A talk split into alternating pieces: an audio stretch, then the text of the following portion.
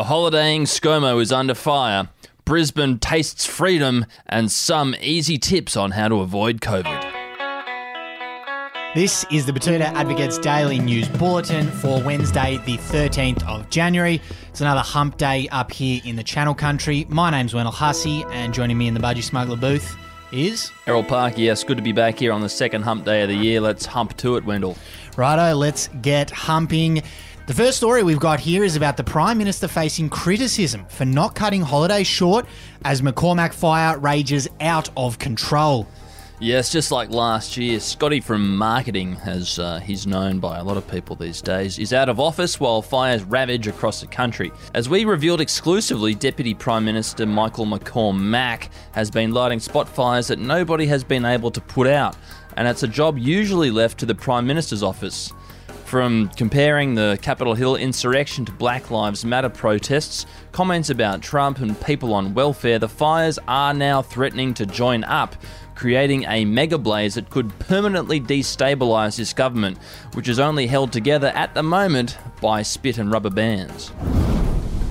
Now, in some news from here in Queensland, a nice story. Brisbane families have finally been reunited after grueling 72 hour lockdown. Yeah, really touching scenes across the River City yesterday as families and friends kept apart for three whole days were finally able to see each other after the snap lockdown called on Friday evening. One Brisbane local we spoke to explained that they're just glad it's over and now they know what it was like to be in Melbourne just a few short months ago. And there are a lot of Melbourne people who were angry in the comments section, but there was a comment from Matthew Burke who said, You can joke about this 72 hour lockdown all you want, but I lived through it and I can tell you it was serious, and a lot of people were down to their last two months of bog roll. Good on you, Matthew Burke. I liked you better when you were scoring tries for the Wallabies, mate.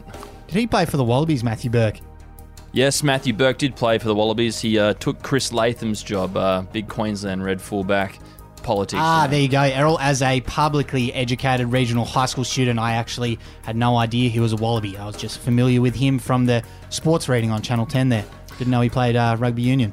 Well, Wendell, as I went to an international high school in Hong Kong, I didn't know that rugby union had more than seven people aside. So, you know, apples and oranges, you and I. Always learning, hey? And we'll finish off with a story from over there in the West. Premier Mark McGowan has shared his secret to crushing the spicy cough. He says, be the most isolated city on earth. Yeah, it's as easy as that, Mark reckons. And he said to us in an hour long phone call that didn't really achieve anything. Okay, first things first. Make sure your city is the most isolated city on earth. Then make sure there's only two tar roads in and out of that state. You block them off. Nobody allowed in, nobody allowed out. Next, you pretty much shut down the airports to aircraft from outside Western Australia.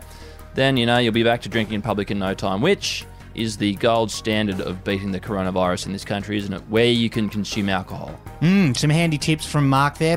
now, our quote of the day today comes from the Deputy Premier of New South Wales, John Barilaro, who fired some shots at Mark McGowan yesterday. He said, We're doing a bloody good job on the eastern seaboard, and why don't you become part of the rest of this country? He's relying on royalties from mining. Gee, the way China's going, that may bite him on the bum.